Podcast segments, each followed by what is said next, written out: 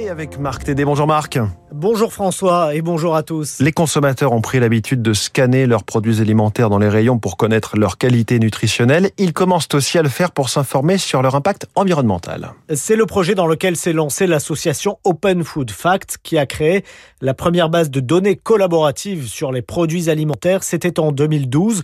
Depuis, son appli propose d'aider les consommateurs à choisir les aliments bons pour eux et depuis deux ans, elle souhaite aussi les aider à choisir ceux qui sont bons pour la planète, affirme Pierre Slamiche, vice-président de l'association. Euh, Open Food Fact est connu pour avoir favorisé l'émergence du score 5 couleurs désormais connu sous le nom de Nutri-Score et ça n'a été possible que parce qu'on a rendu la donnée sur la nutrition massivement accessible. Donc on espère pouvoir rejouer ce succès avec euh, les emballages et avec l'affichage environnemental en permettant euh, la transparence des impacts environnement de l'alimentation. On veut donner aux citoyens, aux producteurs les moyens d'agir, les moyens de choisir avec un scan de code barre simple pour avoir un score de A, B, C, D, Euh, qui permettent de savoir si le produit est bon ou moins bon pour l'environnement. Avec du coup euh, l'impact du produit, l'impact de son emballage, euh, l'impact éventuellement des ingrédients problématiques comme l'huile de palme et tout ça en résumé de manière très claire. Pour le moment, Open Food Fact a déjà attribué une note à plus de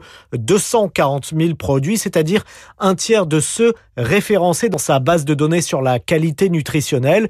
Pour les deux tiers restants, l'association en appelle aux utilisateurs pour renseigner les données sur les emballages des produits qu'ils consomment. Cela se fera via l'application, explique le fondateur de l'association, Stéphane Gigandet. Ils peuvent euh, scanner les codes barres pour identifier le produit euh, dans l'application, euh, voir si on a déjà les données des emballages et si, si on n'a pas encore les données, ils peuvent les ajouter.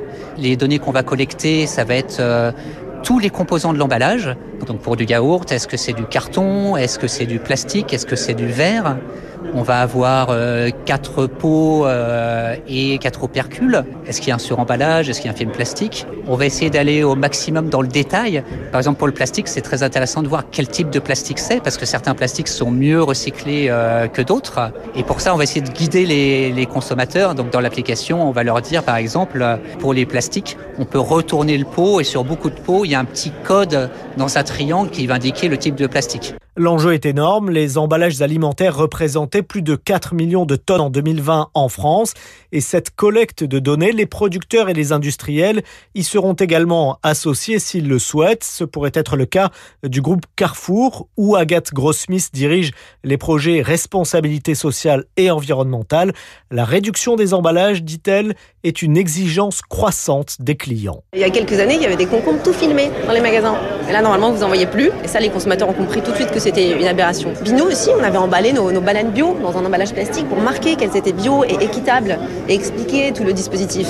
Et ben, on a trouvé des alternatives pour informer quand même les consommateurs, mais en se passant bien sûr de ces emballages. Mais la question des emballages n'est pas le seul critère utilisé pour déterminer l'éco-score.